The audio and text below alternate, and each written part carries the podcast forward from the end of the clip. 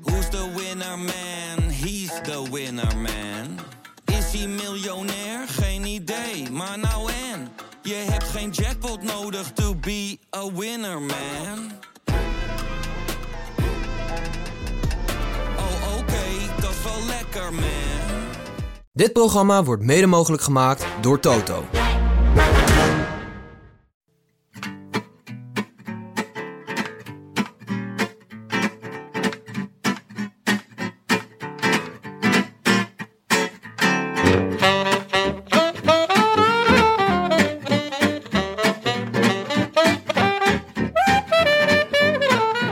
Het is zondagavond 26 september en vanuit de auto van Amsterdam naar Leuven is dit De Rode Lantaarn.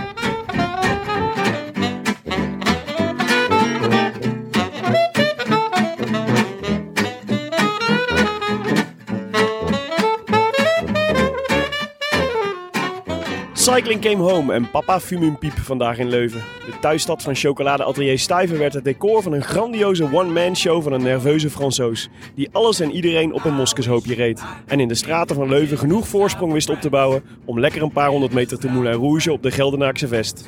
Gelukkig viel er ook voor Oranje wat te vieren. Vriend van de show Dylan van Baarle werd de beste van de rest en zorgde zo voor de eerste ereplaats voor een Nederlandse, professionele, mannelijke wielrenner sinds Leon van Bon in, jawel, 1997. Maar chapeau, lieve mensen, is niet voor niks een Frans woord. 3 hoeraatjes, 2 hypootjes en de Marseillaise vandaag voor Julian Alaphilippe. I wish I could be in the south of France. In the south of France. Sit right next to you. Zo, jongens. Heerlijk. Heerlijk. Wat hebben we het goed, hè? We zitten in de Carcellara van onze grote vrienden van Auto.nl. Onderweg vanuit Leuven naar Amsterdam. Ja? Met hoeveel man zitten we, jongens? 5 volwassen mannen. 5 volwassen mannen. Ja. En een fiets van de show. Ja. Ja. En een hele hoop bagage. Ja. En zo ruikt het ook. Ja, ik wou net zeggen. En meer zweet dan mijn lief is. Ja, ja goed, het fijne aan zweet is, je verliest het ook weer. Ja. Dus we zitten zit dan ook, inmiddels wel op Frank, mijn zweet. We zitten heel dicht op elkaar. 3 man op de achterbank. Ja. Respectievelijk Jonas Seriense, Frank Heijn en Willem Dudok. Ja. Op de voorbanken zitten Benja Bruining. Die in één keer meereed. Maar wel de beste plek in de auto even. Ja, een soort skybox heeft hij. Ja, precies. En Tim de Gier zit achter het stuur. Zeg even hoi, Tim. Hallo. Zeg even hoi, Benja. Ja, hallo. En we rijden de komende 2,5 uur terug naar Amsterdam. En al die tijd gaan we jullie vermaken met een nabeschouwing. Ja, geen ruzie in de auto. 2,5 uur vol blaffen. Het voelt een beetje als de autovakanties van vroeger richting Frankrijk. Met volgepakte auto's. Klopt, ja. Maar ik mis een beetje de kleffe witte bolletjes met ei. Ja, en de jogo-jogo. En stel je voor dat nu Loes Gunnewijk terugrijdt naar Nederland. Met achterin Ella van Dijk, Annemiek van Vleuten en Lucinda Brandt. Ja. Ja, dan hoop ik dat ze een hotspotje hebben dat ze allemaal Netflix kunnen kijken. En dat Demi Vollering dan weer in het midden zit. Ja. Ja. Frank, hoe heb jij vandaag beleefd? Het was een roes. Op alle mogelijke manieren. Nee, het was heel erg leuk. Leuven is gewoon een bijzonder aangename stad als er een WK wielrennen wordt georganiseerd. Als er geen WK is, weet ik niet of het leuk is. Ook zeker. Ja, is het ook aangenaam? Ja, moet je wel ten tijde van de Brabantse Pijl gaan, maar dan is het ook leuk. Jeff Scherens. Nee, het was een bijzonder aangename dag. We hebben voornamelijk in het café de Vieren Margriet hebben we gekeken. Ja, zeker. Ja. En nou ja, ik heb me zeer vermaakt, want de koers was uitzonderlijk leuk. De ervaring leert dat als je langs het parcours staat of überhaupt bij een wielerwedstrijd in de buurt bent, dat je eigenlijk hoegenaamd geen fuck ziet van de wedstrijd. Ja, nee. Omdat er altijd iemand voor je staat. Nu bleek ik regelmatig degene te zijn die voor anderen stond. Ja. Voor de Ierse delegatie. Voor de Ierse delegatie. Ik kreeg regelmatig kopjes van een mevrouw die was gaan zitten naast mij. Ja, maar goed. De moeder van Dan Martin. De moeder van Sam Bennett. Nee, daar was ze wel te mooi voor. Hoor. Ja, oké. Het was iemand met meer dan de helft van haar tanden nog. Nee, ik vond het een hele leuke dag en een heerlijke wedstrijd. Dat moet ik toch wel zeggen. Ja. Ja, fantastisch. Nou, we hadden ook echt de Vieren Margriet was ook echt een perfecte plek eigenlijk. Want we konden mooi uitkijken over het parcours. Want het waren 2 verdiepingen. Van bovenaf. Dus je kon van bovenaf op het parcours kijken. En het is natuurlijk ook het fijne van zo'n criterium in de stad. Dus dat ze ook meerdere keren langskomen. Ja. Dus we hebben ze echt wel 5 keer voorbij zien komen. En het verrukkelijke is natuurlijk dat aanrollen, zoals dat dan heet van het geluid. Dus je hoort eerst de helikopter, dan wordt het een beetje opgebouwd. En dan hoor je zo om de hoek het geluid en het geklap en het gejuich van mensen die toch tot voor vrij kort voor de finish denken dat Remco Evenepoel wereldkampioen wordt. En dat geeft toch wat extra show, omdat wij al wisten dat dat niet ging gebeuren. Dat maakt het extra sfeervol. Mooi. Jonne, heb jij nog gelachen vandaag? Ik heb eigenlijk alleen maar gelachen. Het was echt een heerlijke dag. Nee, vooral eigenlijk omdat de Ierse delegatie franke kopjes begon te geven. Ik stond daarnaast. Ja. En daarmee kreeg het begrip kopjes geven inderdaad een heel andere lading. En voor de rest heerlijk koers gekeken. Het was chaos. Maar daardoor werd het eigenlijk alleen maar leuker.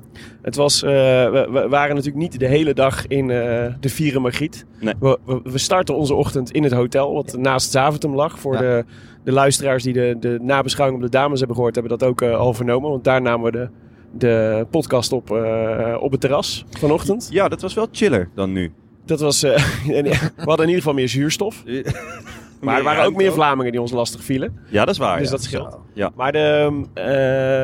Maar dus vanochtend, tijdens het opnemen van de podcast Nabeschouwing op de Vrouwen, was de koers bij de heren al begonnen. En we waren eigenlijk klaar. En toen is de koers meteen eigenlijk opengebroken. Ontbrand, ja. Want daar was meteen al het eerste bericht dat Cosnefroy en Evenepoel... En Asgreen. En Cort Nielsen. En Primoz Roglic. Een vluchtje hadden gemaakt. Ja, in de Flandrien ronde. Dus eigenlijk waar het bij de vrouwen en de belofte niet echt loskwam. Daar ging het nu best vroeg. En ik vond de namen die erbij zaten echt heel opvallend. Ja. Ik bedoel, Evenepoel... opvallend, maar ja, dan kan je nog zeggen... oké, dat is een beetje zijn stijl. Vroeg aanvallen en daardoor misschien de anderen in de verdediging drukken. Maar Kasper Asgreen had ik daar toch echt niet verwacht. Ja. Roglic op dit parcours kan je je afvragen... oké, wat komt hij doen en hoe ver kan hij komen? Ik denk dat hij dat zelf ook een beetje dacht. Maar Asgreen en Cort Nielsen... Maar Asgreen en Roglic misschien een beetje dezelfde functie in hun team... als Evenepoel in het Belgische team? Ik bedoel, openen, koers zwaar maken voor Mohoric en dan wel Valgren. Ja, maar dan wel. Als ik dan Cort Nielsen die er ook in zat. Naar de Deense Loes Gunnewijk kijk... Ja. Dan vind ik de keuze voor Asgreen wel opvallend. Winnaar van de Ronde van Vlaanderen, winnaar van de E3-prijs. Die had je beter als favoriet kunnen uitspreken. Nou, ik zou kijken hoe lang... Ik zou hem veel dieper in de finale aan laten vallen. Ja. Want dat kan niet. Die inhoud heeft hij. Dus ja, dat vond ik wel een opvallende keuze. Maar misschien altijd je quickstep-renner kopman maken, toch? Van je landploeg. Ja. Dat is volgens mij les 1. Ja, omdat er natuurlijk gewoon heel veel ploeggenoten ook nog rijden. Dus ja, ik vond dat een... Ja, opvallend. En een beetje zonde ook misschien wel, eigenlijk. Ja. Pascal Eekhoorn reed er ook netjes naartoe, naar die groep. Uitstekend. Mooi Nederlands tintje. Ja. Dat was eigenlijk het moment dat wij het hotel verlieten op weg naar het café. Toen we aankwamen was het denk ik nog 150 kilometer of zo. Ja, zoiets. En eigenlijk al vol op koers. Ik heb eigenlijk de hele tijd de koers te kijken alsof de finale al begonnen was. Ja, toen we door de stad liepen, toen kwamen ze al een keertje langs. En toen... Was er geen sprake van een peloton, maar gewoon één groot lint. Het was natuurlijk sowieso in de stad vrij smal. Maar het was eigenlijk continu op een lint getrokken. Ja. En dat geeft gewoon aan hoeveel koers er werd gemaakt. Totdat er opeens gewoon 50 man over waren. Ja. Dat was vrij plotseling. Ja. Er zijn echt nog mensen vermist, denk ik, onderweg. Want het was... nee, het was opeens... Rowan Dennis? Marc Hirschi. Ja, klopt. Het zijn sowieso wel een paar jongens die je gewoon helemaal niet hebt gezien. Inderdaad, Schachman hoorde ik redelijk snel een DNF. Mats Pedersen vrij snel een DNF. Ja, en, veel Denen gevallen in die fase. Ja. Jouw hele Toto-lijst stond op een gegeven moment langs de kant. Ja, dat was, ik had eigenlijk op alle outsiders ingezet. Ja. Dat viel me niet mee. Nee, dat snap ik. Nee, overigens Marc Hirschi die met een lekkerband langs de kant stond en voorbij gereden werd als een ploegleider. Echt? Ja, dat is... Oh. Ja. Als een deer in de headlights. We hebben hem nooit gemogen. Nee. Dat is ongelukkig. Ja, is Ivan Spekerbrink, is die daar ook gewoon... snabbelt hij bij de Zwitserse wielerbond? Het zou echt zomaar kunnen. Ja, nee, maar dat viel me ook op inderdaad. Bij de tweede doorkomst die wij zagen vanuit de kroeg... was het in één keer inderdaad man of 50 nog maar over. Ja. Daarachter duurde... Er gebeurde ook helemaal niks meer. Dus het was overduidelijk dat dat gewoon de groep was die het ging, die het ging uitmaken. Ja, en wij maakten ons toen rond die tweede doortocht behoorlijk zorgen over de Nederlandse ploeg. Er waren er al 2 afgestapt, denk ik. Van Poppel en Langeveld. Ja. En Van der Poel zat veel achterin. Ja. En we konden niet altijd helemaal zien of dat nou... wat uit nou precies was. Uit luxe was of van wilde. Hij is 1 keer door Mollema teruggebracht, geloof ik. Omdat hij achter een scheurtje zat. We wisten niet helemaal precies wat daar nou gebeurd was. Een scheur in de samenleving zat hij. Nee, maar het was... hij zat gewoon ook als toen hij langs de Vieren Margriet reed. Ja, had je niet het idee van... terwijl hij toch wist dat we daar stonden. Hier rijdt de Vieren Margriet. En achteraf viel het dan nog redelijk mee. Want hij reed niet met de R van een potentief van de winnaar van de koers. Strak koppie had hij. En, hij kwam beter uit uiteindelijk dan ik halverwege de koers had verwacht, moet ik zeggen. Ja. Maar José mompelde dat op een gegeven moment ook, hè? Begint steeds meer te geloven in Van der Poel. Ja. Nu pas. Ja. Toen José het deed, toen begon ik er ook in te geloven. Ja. Maar het was eigenlijk... daarna kregen we een aantal keer Alaphilippe te zien. Nou ja, daarvoor eigenlijk nog wel een aantal keer Evenepoel. Ja, zodat Remco, we dat toch wel moeten benoemen. De Remco was bij de pinken. En heeft vrienden gemaakt, denk ik, vandaag. Ja, zeker. Opzichtig vrienden gemaakt. Volgens mij had hij als opdracht om elke 10 kilometer aan te vallen. En dat is gelukt. Dus elke keer dat er 0 in de kilometerteller zat, dan ging hij weer. Hij kreeg daarmee elke keer weer andere jongens mee. Maar vonden jullie dat nou een goede tactiek? Was het te vroeg? Was het te... Het was denk ik wel de tactiek die ze bedacht hadden. Ja. De vraag is alleen... hoe die is uitgepakt. Ik geloof dat Lefebvre heeft gezegd... de Belgen hebben goed gereden voor Alaphilippe. Je zou kunnen zeggen... dat is ook een van Evenepoels kopmannen. Of in ieder geval Evenepoels medekopmannen. Ja. Maar ik denk ook dat dit ook voor de beste Wout van Aert... het ideale scenario was. En dat net als bij de Nederlandse vrouwen gisteren... als de kopman net niet helemaal goed is, of de kopvrouw... dat je gewoon dat het werk van de knechten er opeens ook een heel stuk... Zeker. Knulliger uit kan komen te zien. Ik bedoel, Evenepoel heeft zich echt waanzinnig op kop gereden. Hij had misschien beter toch zich wat rustig kunnen houden in een groepje. Maar goed, dat is allemaal een beetje achteraf praten. Ja, ik weet niet. Maar wie had het werk dan gedaan? Is dan de vraag natuurlijk. Je hoeft toch niet per se al het werk te doen? Je kan ook 5 kilometer per uur minder hard rijden, toch? Ja maar is dat dan wel in het voordeel van Van Aert? De Belgen hadden niet heel veel andere keus, denk ik, dan de koers gewoon keihard maken. Ja, ze waren gewoon heel bang dat Ewan en Christophe en Sagan en Matthews en weet ik veel wie allemaal erbij zouden blijven. Dat bleek al heel snel niet meer een actuele dreiging. Ja. En toen hadden ze volgens mij best een beetje kunnen dimmen. Nou, wat volgens mij, je zag het ook in de nabeschouwing van Jasper Stuyven. Die was natuurlijk teleurgesteld. Die werd uiteindelijk 4e in zijn eigen stad. We zullen straks nog even terugblikken op de sprint en wat daar gebeurde. Tja. Maar je hoorde wel een beetje, vond ik, dat Stuyven een beetje teleurgesteld was... dat Van Aert niet wat eerder had gezegd dat hij slechte benen had. En dat is natuurlijk altijd, hè, wanneer weet je dat het er echt niet in zit. Maar dat was natuurlijk wel, Stuyven zei dat hij al wel wat cartouches had verschoten. Dat was wel lief, want dat werd live op tv eigenlijk soort van uitgesproken. Ja, maar die cartouches van Stuyven vielen ook wel mee. Want van tevoren werd er nogal gevreesd voor dat Evenepoel zijn eigen BV'tje zou hebben en dus zijn eigen plannen. Maar om heel eerlijk te zijn, de kopbeurten die Stuyven deed, waren een stuk minimaler, laat ik het zo zeggen. Ja, van iemand met een kantoorboekhandel aan geheime agenda's. Zeg jij. Ja, die had een hoop geheime agenda's. Nee, en gelijk had hij ook. Natuurlijk, ja, een kans. In je eigen stad. Dan verstopt langs je eigen chocoladeatelier reed hij, hè? Nee, daarom. Dus... Nee, de tactiek van de Belgen was volgens mij te begrijpen. Ja. Maar hij was wel afgestemd op een Van Aert die echt op zijn allerbeste was. Ja. En hij was niet op zijn allerbest vandaag. Ja, klopt. Ik vond wel, want Van der Poel zei na afloop dat hij wel vrij snel door had van... nou ja, vandaag is het niet voor mij. Ja. En die heeft dus wel snel tegen Van Baarle gezegd van... nou, als je mee kan, zou ik gewoon meegaan. Ja. Dan moet je gewoon springen. En hij zei, ja, daarna zat ik een beetje gevangen. Het was wel leuk, want precies toen ze langs ons reden, hadden Van der Poel en Van Aert een onder onsje. Ja. Toen ze in de achtervolging waren. Ik ben wel benieuwd waar ze het daarover hadden. Ja, toch wel echt benieuwd van wat werd daar nou gezegd. Ja. Tot bij de Azencross of zo. Ja. ja, precies. Heb je ook zo'n zin in veldrijden weer. Ja. Ja, en toen kregen we dus wel Alaphilippe. Laten we daar even, want dat was... Eigenlijk een dubbele attack, denk ik. Ja, het was echt, dat was echt het moment dat de Alaphilippe-show begon. Ja. Want het was niet een dubbele, het was volgens mij een driedubbele of een vierdubbele attack. Ja, hij deed zelf de forsing. Ja. Om vervolgens zelf aan te vallen. De eerste keer dat hij ging, kon volgens mij in eerste instantie eigenlijk alleen Colbrelli mee. Ja.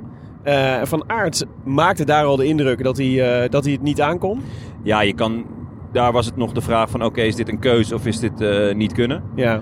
Ja, bleek achteraf niet kunnen. Maar ja, is het een keuze als je niet meegaat als Alaphilippe gaat? Dat het was nog wel ver hoor. Dit had nog wel... Wat het rare bij Alaphilippe, en dat hebben Van Aert en Van der Poel denk ik minder... Alaphilippe valt altijd aan. Dus het zegt niks over zijn staat van zijn fysieke vermogens. Ja. Hij valt sowieso aan. Die hele vorige tour heeft hij als soort... En die vorig jaar trouwens ook. Aangevallen als een gek. En eigenlijk was hij helemaal niet goed. Ja. En het leek even die eerste aanval. Omdat hij ook niet heel succesvol was. Dat het weer een soort tweederangs Alaphilippe was. Die er toch wat van probeerde te maken. Ja. En pas bij de tweede of de derde aanval was het echt... Eén keer werd hij ook nog wel heel mooi gelanceerd door... Ik geloof dat het Madouas was. Ja, Madouas was. Die was sterk. En die demareerde met Alaphilippe. Die vervolgens weer wegsprong. En uiteindelijk, Van Aert reageert niet. En een aantal jongens reageren ook niet. Maar uiteindelijk is toch ook pas de derde of de vierde aanval zelfs succesvol. Dus het is inderdaad wat je zegt. Alla valt toch wel aan. Of hij goed is of niet. Dus het is ook niet altijd verstandig om gelijk mee te zitten. Maar ja, die derde, vierde keer was het wel duidelijk van... Je moet nu wel meezitten. Ja, het leek wel alsof hij het water een beetje testte. Van gewoon kijken van wat gebeurt er als ik dit doe en wat gebeurt er als ik dit doe. Hij was echt een beetje aan het spelen, zou je nu achteraf kunnen. Ja, het fascinerende vond ik van de twee laatste aanvallen. Was het die, en waaronder dus de laatste beslissende, was dat die zo dicht op elkaar zaten. Dus hij werd eigenlijk teruggehaald en ging eigenlijk binnen no time opnieuw. Dus volgens mij had hij heel erg door ze moeten zich stuk rijden om het terug te halen. En dat is het moment om dan meteen weer te gaan. Ja. Maar dat getuigt van zoveel kracht. Als je dus zelf kennelijk niet hoeft bij te komen even van je eigen aanval. Maar gewoon weer opnieuw kan gaan.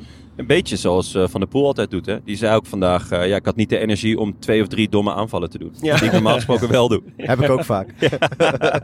Ja. Maar waar komt Alaphilippe vandaan? Wat heeft hij de afgelopen weken... En ronde van Groot-Brittannië, toch? Ja, en is hij daar een beetje vooraan geweest? Nee, toch? Ja. Hij werd in Plouer werd hij geklopt door Cosnefroy. Ja, dat is al even. Dat was tijdens de Vuelta. Die ook in de vroege vlucht zat trouwens. Ja. Dus daar was hij ook redelijk snel vanaf. Volgens mij die twee boteren niet helemaal, toch? Die geruchten zijn. Ik heb geen idee. Het zou kunnen. Alla en Cosnefroy. Dus daar was hij al vanaf. En ik had mijn twijfels bij Alla, omdat het hele seizoen inderdaad veel aanvallen, maar toch lang niet het resultaat, behalve natuurlijk de Waalse Pijl en de eerste gele trui-rit. Hij was natuurlijk niet voor niks uit de appgroep verwijderd. Daar kregen we gelijk wel mailtjes over. Ja. Die moet gewoon weer beheerder worden. Ja. Liedewij van Noord stelde dat, die was halverwege de koers, zei ze al, Alaphilippe doet wel heel erg zijn best om weer terug in de appgroep te komen. Het is nu gewoon een appgroep van één iemand, toch? Ik denk dat hij zijn plekje weer heroverd heeft, toch? Ja, zeker. Ja. Zeker ook omdat Van der Poel en Van Aert eigenlijk geen enkele keer hebben aangevallen, denk ik, toch? Ja. Nee, laten we dan toch even de tegenvaller van dit WK noemen. Want we hadden eigenlijk natuurlijk gehoopt en gedacht... Dit wordt een duel, Mathieu van der Poel, Wout van Aert, zoals we er al zoveel hebben gezien. Maar dan nu op het grootste podium in Vlaanderen, tijdens het WK. Wie wordt er als eerste wereldkampioen op de weg? Maar eigenlijk hebben ze allebei echt een B-rol gespeeld in dit WK. Ja, ze hebben eigenlijk hebben ze amper iets gedaan. Met als verschil dat bij Van Aert totaal uit de lucht komt vallen en bij Van der Poel net niet helemaal. Toch? Ja, maar ook het blijft Mathieu van der Poel. Dus je verwacht altijd gewoon avontuur. Dat kan je in principe bij iedereen zeggen. Je verwacht niet dat Mathieu van der Poel rijdt eigenlijk nooit anoniem mee. Hij blijft Michael Gogol. Ja, goed. Ja. Kan natuurlijk altijd ineens een route naar succes vinden. Nee, ja, daar heb je wel een punt. Maar ja, het was wel echt kleurloos, toch? Wat Van Aert en Van der Poel vandaag lieten zien. Ja. Want toen Alla weg was, degene die hem gingen halen... Ja, dat waren niet de namen die ik nou gelijk had verwacht. Nou ja, nee. Stuyven wel. Had ik wel verwacht. Dat hij goed zou zijn. Dat hij op de afspraak zou zijn, natuurlijk. In zijn eigen stad. Valgren ook. Dat hadden we ook gezegd. Ja. Van Baarle was voor mij een aangename verrassing. Ja, hij had natuurlijk een beetje hetzelfde vergelijkbaar traject als Van der Poel. Met een blessure in aanloop naar het WK. Ja, dus de vraag of hij mee zou kunnen. Inderdaad. Ja. En dan, voor mij toch wel de verrassing van de dag. De onaangename verrassing. Verrassing van de dag. Paulus. Ja. Winnaar van de Klassica natuurlijk. Ja. De Boskebouwt. Goh, Frank. Zullen we dit wijden aan een gebrek aan zuurstof? Sorry, nee, maar hij komt in één keer in me op. Ik heb die naam al 1000 keer gehoord. Ja, inderdaad. Nu misschien op de manier waarop ik hem uitsprak. Paulus. Ja. Paulus de Boskebouwt. Ja. Misschien is hij heel goed met Oeroboeroe. Ja. Rien Poortvliet kan trots zijn na vandaag. Jeetje Mina. Rien Poortvliet blijkt een soort wielervisionair te zijn. Die heeft gewoon een hele peloton van 2025 getekend. Jullie horen gewoon 1, 2, 3 de bedenker van Paulus de Boskebouwt? Rien Poortvliet. De poortblaffer, ja. Kennen zelfs zijn bijnaam. De poortblaffer. Ja, okay. Paulus wel. Het was echt wel een topper, ja. Dat had ik ook niet verwacht. Het ingewikkelde vond ik dat de truitjes van de Fransen en de Amerikanen leken me veel te veel op elkaar. Het enige verschil was dat bij de Amerikanen stond de baan verticaal en bij de Fransen horizontaal. Klopt, ja. Dat vind ik echt te weinig. Ja. Ja. En het raar was Stel voor dat de Fransen weer met een haan op hun schouder gaan fietsen. Oh ja, goed. Leuk. Ja. Ja. En met een baret op. En met een baret en een stokbrood. Ja. En een glaasje wijn. In ieder geval herkenbaar als zijn de Fransen. Ja. Nou, en het is met die Paulus. Want je kan zeggen van, als Paulus mee kan, dan moet Van der Poel of Van Aert, dat moet toch ook wel lukken. Het is verdomme een kabouter. Ja, het is drie wielen, jezus. Maar het heeft natuurlijk ook mee te maken dat als die renners gaan, dat geldt eigenlijk zelfs voor Stuyven, dan zullen Van Aert en Van der Poel toch denken, die kun je, daar wordt niet meteen achter gereden. Achter Van Aert en Van der Poel, dan schiet iedereen in gang. Iedere Fransman, iedere Nizzolo zit dan meteen op je wiel. Kijk, Paulus, die kan je eens een keer het bos in laten lopen. Dus. Maar goed, die ging erop en eraf eigenlijk. Ja. Hij was vaak laatste wiel. Op de klimmetjes moest hij toch even passen. Ja. Wat ik wel interessant vond, er was een moment met Alaphilippe dat ik twijfelde. Toen kwamen ze even dichterbij. En toen zag je hem eventjes een paar keer, zoals Alaphilippe dat altijd kan doen, gekke bekken trekken, even inhouden. Ja, maar dat moest van Verclair, hè? Verclair is op een gegeven moment naast gaan rijden en heeft gezegd, oké, prima, je rijdt nu op kop, leuk. Je gaat winnen. Je wordt wereldkampioen, maar deze manier hebben we er helemaal niks aan. Nee. Ja. L'Equipe moet ook iets kunnen afdrukken morgen in de krant. Dus die heeft ook een paar gekke bekken voorgedaan. En toen was het bal. Nou, maar heel raar. Het leek er even op. Dacht, dus hebben we wel kans om terug te komen. Maar vervolgens, na dat moment, rechtte hij de rug. En begon hij gigantisch uit te lopen op die groep daarachter. Ja. En ik denk toch ook, los van dat ze volgens mij die groep daarachter helemaal kapot was. Ik denk dat hier toch ook de WK-dynamiek dan mee gaat spelen. Zeker bij zo'n groep jongens die niet per se tot de topfavorieten horen. De medaille-dynamiek. Ja, dus dat je denkt, zilver en brons, we hebben het daar natuurlijk vaker over gehad, zijn op het WK en op de Olympische Spelen ook prijzen. Vierde is ook mooi. Ja, vierde, dat weet ik dan weer net niet. Maar je gaat natuurlijk op een andere manier fietsen op het moment dat je voor de overwinning rijdt of dat je voor de ereplaats gaat. Ja, en natuurlijk in zo'n groepje met inderdaad B-renners klinkt heel denigrerend, maar renners, garnituurrenners. De tweede kopmannen of schaduwkopmannen. Ja. Ja. De loempiaatjes op het bitter garnituur. Ja, dat zijn natuurlijk mensen die weten, dit komt misschien één keer in mijn leven voor. In het geval van Stuyven en Van Baarle, supergoeie renners. Ja. Winnen vast nog wel eens een klassieker, maar een WK-parcours dat op hun lijf geschreven is, dat is maar één keer in de 5 jaar. En wie weet waar ze over 5 jaar, of ze nog mogen meedoen. Ja. Ja. Dus de spanning is natuurlijk ook prima te snijden, zou Herman Vinkers zeggen. Ja. Dat is gewoon heel ingewikkeld. En Valgren is dan een behoorlijk lepe figuur. Mm-hmm. Ja, dat was natuurlijk... die is toch twee jaar uit vorm geweest, denk ik. Ja, super leep. In ieder geval van de radar. Om hier dan ineens... vorige week 2 koersen gewonnen. Ja, het was wel de winning mood. Ja, zeker. Wat dat betreft was Denemarken natuurlijk de grote tombola. Van wie gaat er kopman zijn en wie gaat er goed zijn. En voor wie gaan ze rijden. Nou ja. Het waren natuurlijk wel allemaal renners die al... Paulus natuurlijk ook. Een klassieker. Ja, het waren natuurlijk allemaal renners die dit jaar ook al... Paulus had ik wel echt... Goed gewonnen hebben. Ja, maar ik had hem... Zat heel ver in mijn achterhoofd, om het zo te zeggen. Het was niet... Terwijl als je het achteraf zou bekijken en denkt... Klassica San Sebastian. Als je daar goed kunt zijn... Dan is het niet zo heel raar dat je op dit parcours ook uit de voeten kan. Nee. Nou ja, ik had San Sebastian niet als een referentie genomen voor deze koers. Omdat er toch ook best wel wat kasseien in zaten. Ook wel wat kasseiklimmetjes. Ja. Dat het toch iets Vlaamser zou zijn dan een San Sebastian. Ja. Maar ja, hij was gewoon hij was op de afspraak. Nou, Alaphilippe liep steeds verder uit. Ja. Maakte er een showtje van in de finishstraat. Ja. Ja. Van links naar rechts. Dat was echt was in snollebollekes mood.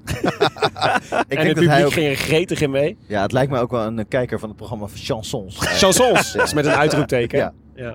Ja, ik denk dat zou hij daar zonder ironie naar kunnen kijken? Of is dat te veel gevraagd? Julian Alaphilippe naar Chansons. Ja? Nou, ik denk dat daar heel veel ironie mee gepaard gaat. Dat is een ironisch... Ja, moet haast wel, toch? Een kereltje, toch? Ik denk het. Nee, maar hij kwam juichend over de finish. En voor ons begon de spanning eigenlijk pas daarna. Want wij hadden best wel neergelegd bij de overwinning van Alaphilippe. Dat is een gekke gewaarwording dan, hè? Ja. Dan zit je dus de hele tijd te kijken, oké, wie gaat wereldkampioen. En op een gegeven moment is het duidelijk, oké, Alaphilippe wordt wereldkampioen. En dan zit je daarna dus niet naar de wereldkampioen te kijken, maar eigenlijk alleen maar naar het groepje daarachter. Ja. Ja, want vooral omdat Van Baarle was daarin al een keer aangegaan. Ja. Proberen te demareren. Een beetje op zijn zoetemelks. Ja. Heet dat dan volgens mij? Zo stiekem wegrijden. Ja.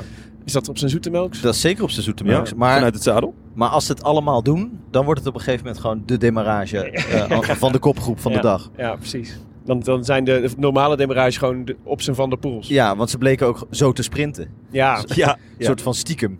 Echt totale strijkijzers was het. Maar ik dacht, toen ik naar dat groepje keek, dacht ik... Ja, na 280 kilometer weet je het natuurlijk niet.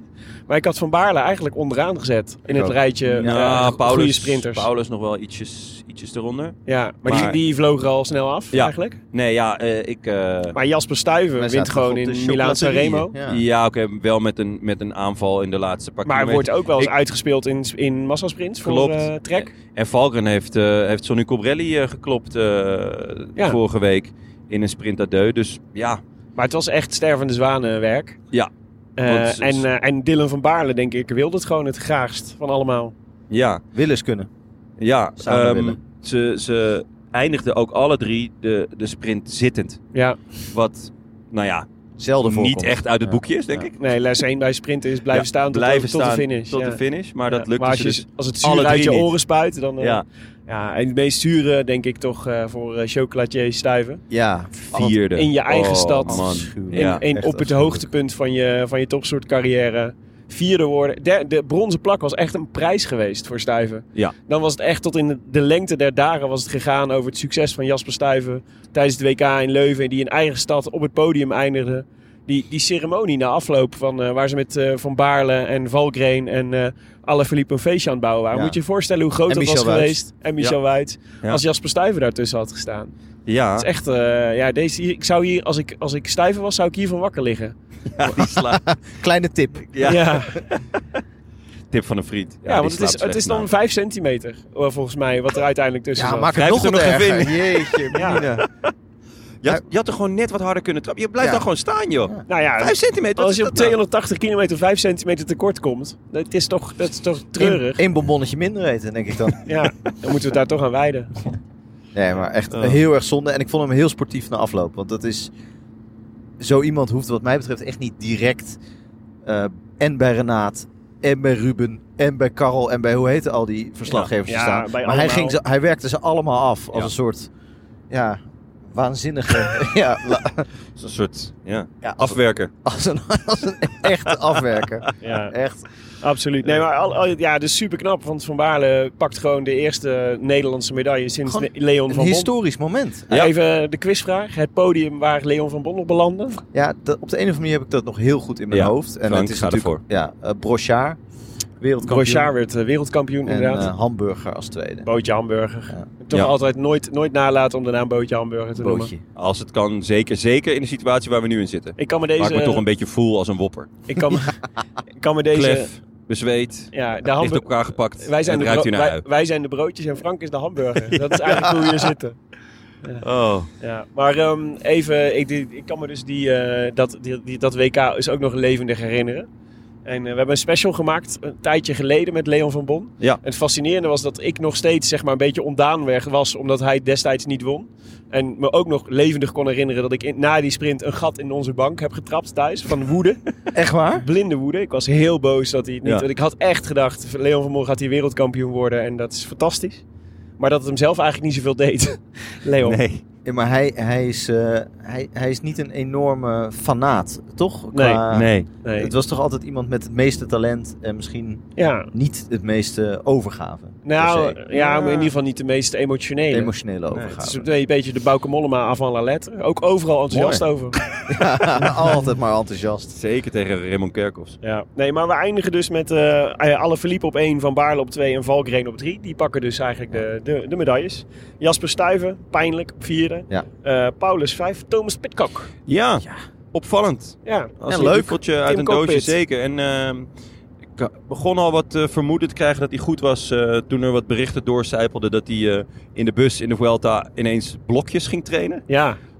Toen dacht ik al, zou hij dan toch? Ja, dat gaf een heel andere manier om naar die Vuelta van hem te kijken. Want we waren natuurlijk een beetje teleurgesteld. Maar als je de Vuelta als voorbereidingskoers kunt gebruiken voor het WK, dan ben je wel goed. Zo heeft hij wel mijn voorspelbokaal enorm in de weg gezeten. Ja. Maar hij is een kleine prijs, hè Frank? Ja, nou ja, goed. En grootste die je kan winnen. Dat is waar.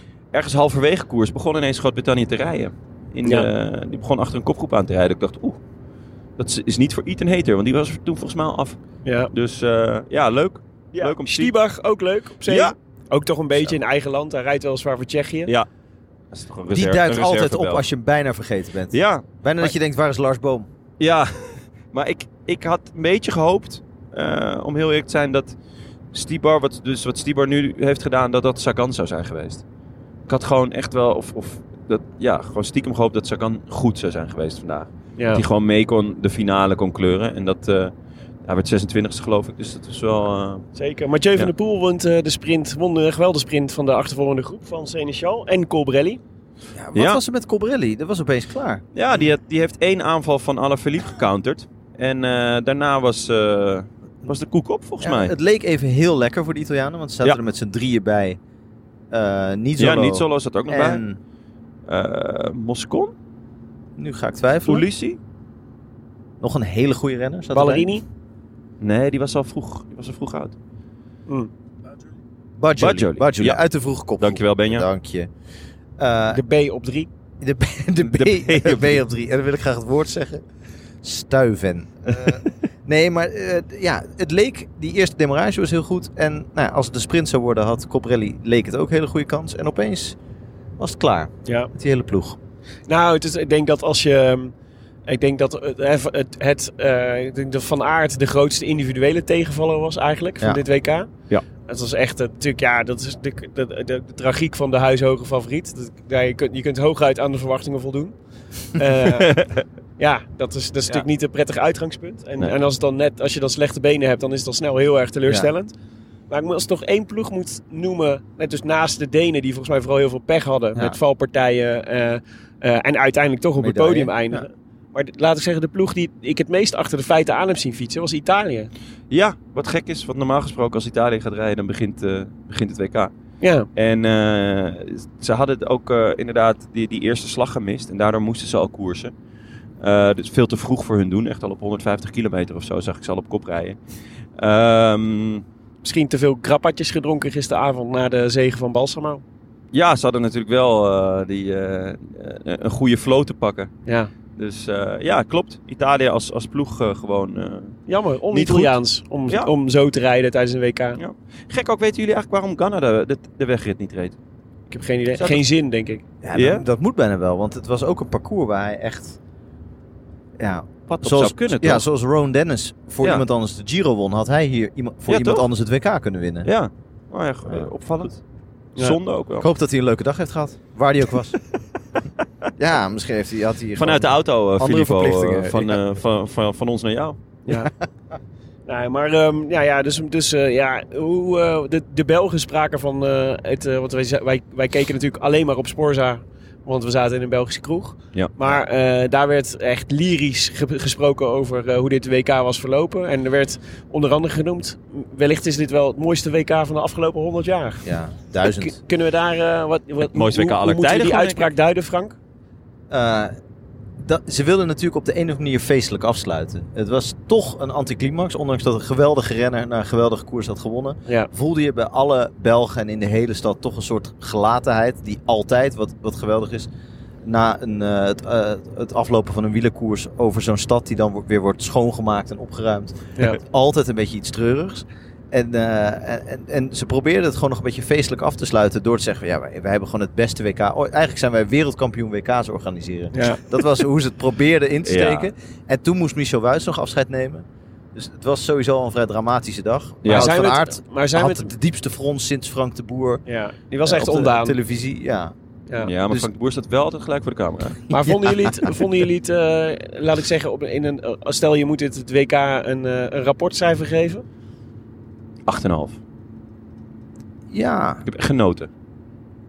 Ja, alleen miste het toch wel het duel tussen de grote tenoren. Ja. Maar het koersverloop en... het was fantastisch geweest alsof bijvoorbeeld Van der Poel of Van Aert... één van de twee met Alaphilippe mee hadden gekund. Ja, het liefst allebei natuurlijk. Ja. Maar gewoon qua koersverloop en qua gekkigheid... vond ik het echt een heel mooi WK. Over de zondag heb je het, of over de hele... Ja, voor de zondag. De rest, de andere koersen waren te gesloten. Hoe vinden we dat de Nederlandse ploeg het vandaag heeft gedaan? Ja, goed. Heel goed, toch?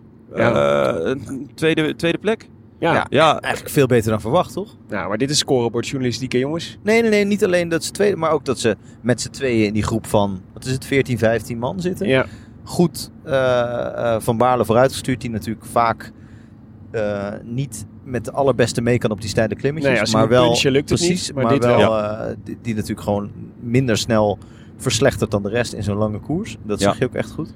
Dus dat was gewoon heel handig aangepakt. Weet je wat ik een leuk moment vond? Dat je op een gegeven moment, jij noemde het net al, Jonne, maar dat Van der Poel op een gegeven moment in een tweede groep kwam te zitten, omdat er een breukje was. Ja. En dat Mollema hem terug ging rijden. Ja. Ja. En die rol van Mollema, die ken ik eigenlijk helemaal niet zo goed. Om hem echt te zien knechten voor iemand anders. Ja. Maar hij deed het echt vol overgave. Ja, heel enthousiast was hij. Ja. Ja. Net als een beetje bij de bammetjes gisterochtend in Ossendrecht. Nee, ja, dat vond ik heel vet om te zien. Zeker omdat ik Mollema op het heuvelparcours wel een goede kans toedichten. Ja. Het was natuurlijk een beetje afwachten hoe hij het op de kasseien zou doen. Ja. De Flandrienlus. Maar in Leuven, kijk, dat zijn... natuurlijk wel een mooie klimmetje voor hem. Net iets te kort wel. Hij heeft liever toch een minuut of 4, 5, zo'n klimmetje.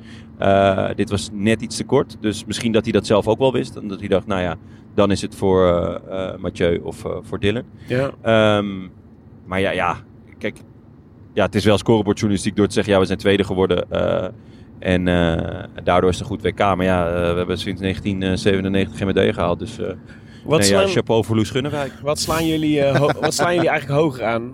Dwars door Vlaanderen winnen of zilver pakken op het WK? Dat was voor zilver op het WK, denk ik.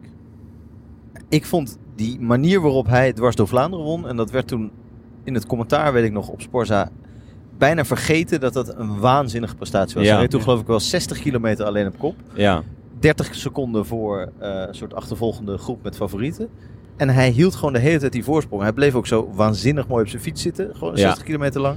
Ja, dat kan sowieso. Het is natuurlijk een veel minder aansprekende zege. Maar de manier waarop vond ik uitzonderlijk. Ik vind het mooi dat... want er zaten ook veel Vlamingen in de kroeg.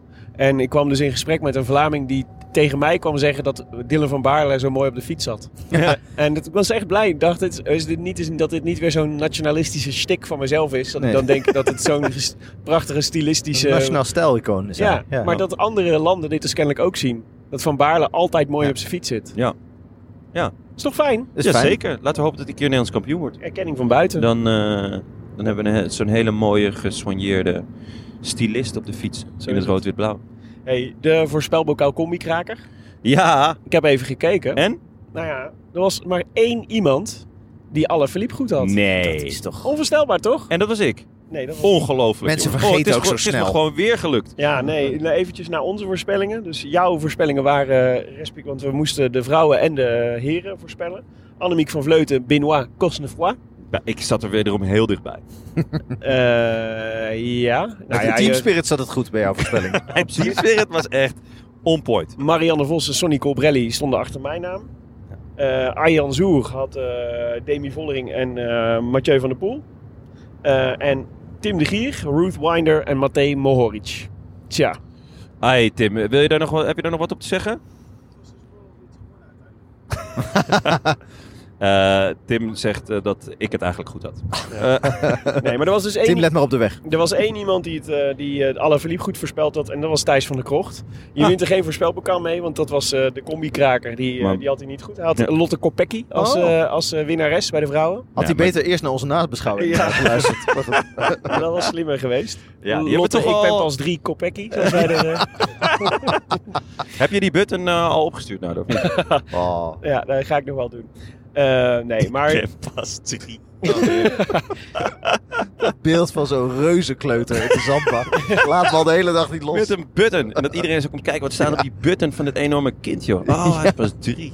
Ja, dan kan je ook nog wel een button dragen. Ja, ja, precies. Okay. Jongens, wat is de volgende koers die we gaan beschouwen eigenlijk? Parijs-Roubaix. Zeker, ja. Dan moeten we eigenlijk even de nieuwe voorspelbokaal voor Parijs-Roubaix introduceren nu. Ja. Ja, Parijs-Roubaix. Wat is het eigenlijk voor een koers? Ja, wie maakt daar kans? Frank, leid hem even kort in. 4 zinnen over Parijs-Roubaix. Parijs-Roubaix is een koers... De hel van het noorden. De hel van het noorden. Tristan Hofman is er ooit een keer heel dichtbij. Je bent nu gewoon de slimste mens. Parijs-Roubaix natuurlijk. Hoe heet die? Seniele presentator. Stablenski. Carrefour de Larbe. Ik zou passen nu, Frank. Dit gaat allemaal van je tijd af. Die steentjes bij hem die eigenlijk niks voorstellen, pas. Nou, ik zag laatst een foto van hoe het parcours erbij ligt. Ja. En dat is een soort jungle. Ja, het is een jungle. Want het is... ga je nou alles na zeggen? Nee, maar dit wordt wel een beetje... chassons! Ja. Ja, dat is gewoon waar. Ja, want het is natuurlijk... de zomer is net voorbij, helaas. Ja. Het was weer een mooie tijd, hè, die zomer. Absoluut. Dus is heel veel gras is er gegroeid.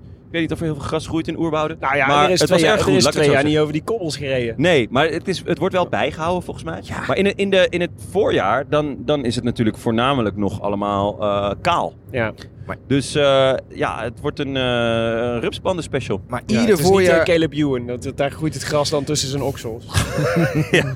Caleb Ewan dacht nog kans te maken vandaag, maar goed, dat... maar ieder voorjaar zie je zo'n reportage, volgens mij zowel bij de NOS als op Sporza, van die amide Paris-Roubaix, die dan al die tegels opnieuw aan het polijsten zijn en weer neerleggen. Weer verkeerd neerleggen. Maar als er een beetje onkruid gewiet moet worden, dan geven ze niet thuis. Ja. Ja, misschien hebben ze daar...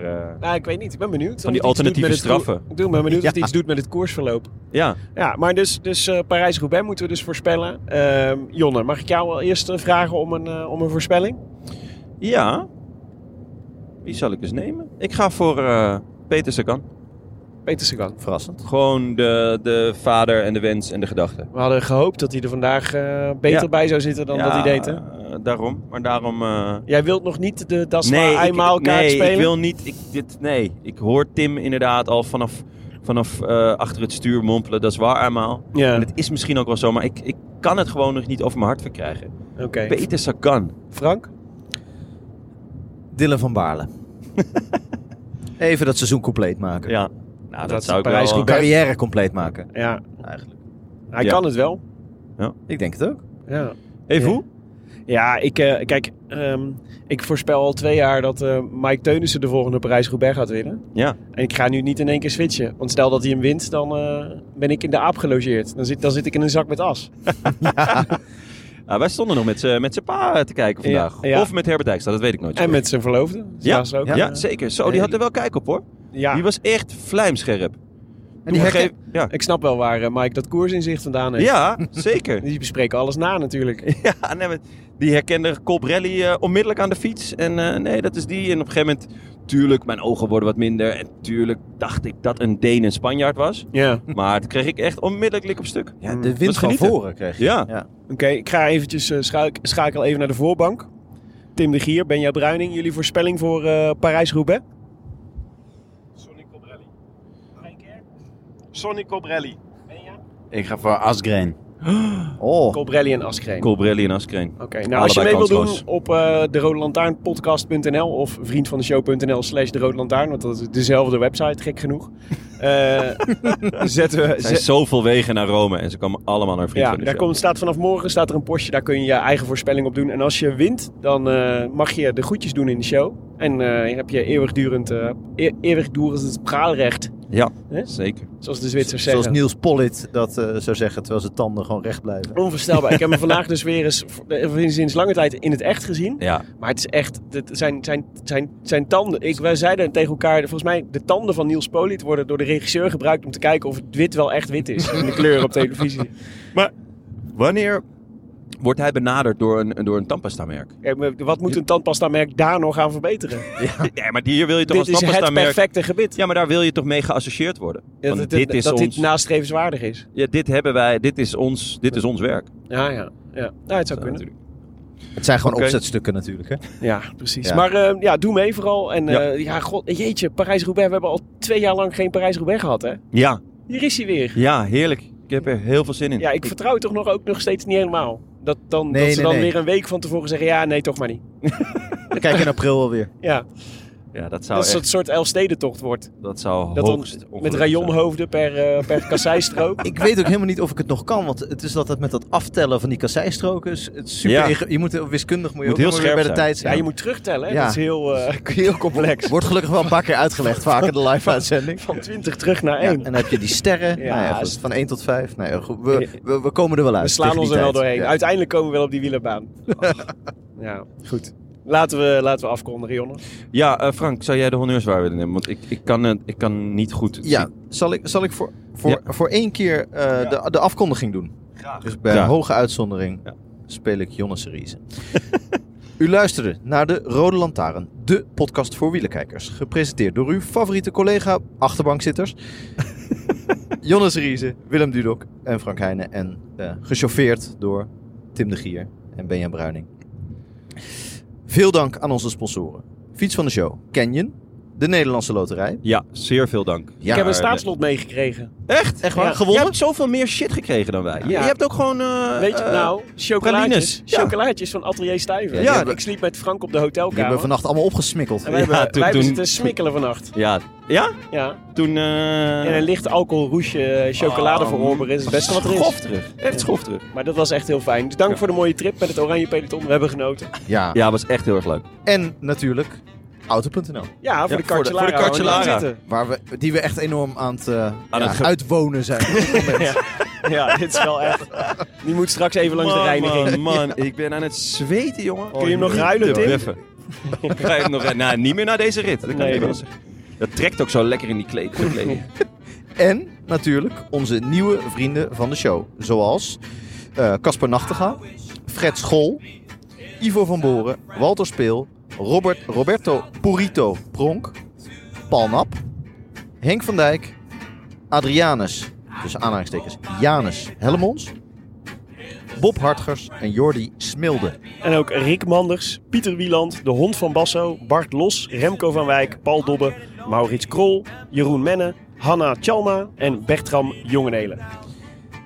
Wil jij je aansluiten bij dit Rode Leger van inmiddels meer dan 1100 vrienden? Kijk dan even op derodelantaarnpodcast.nl en doe een donatie. De Rode Lantaarn wordt verder mede mogelijk gemaakt door Dag en Nacht Media en hetiskoers.nl. Met veel dank aan de redactie Bastiaan Gaillard, Maarten Visser, Leon Geuyen, alsmede notaris Bas van Eyck, tevens gediplomeerd brandweerman te Waden, het worstenbroodjes- en postduivenmekker van Nederland. Ja, we hebben geen update. Maar? Oh, nee?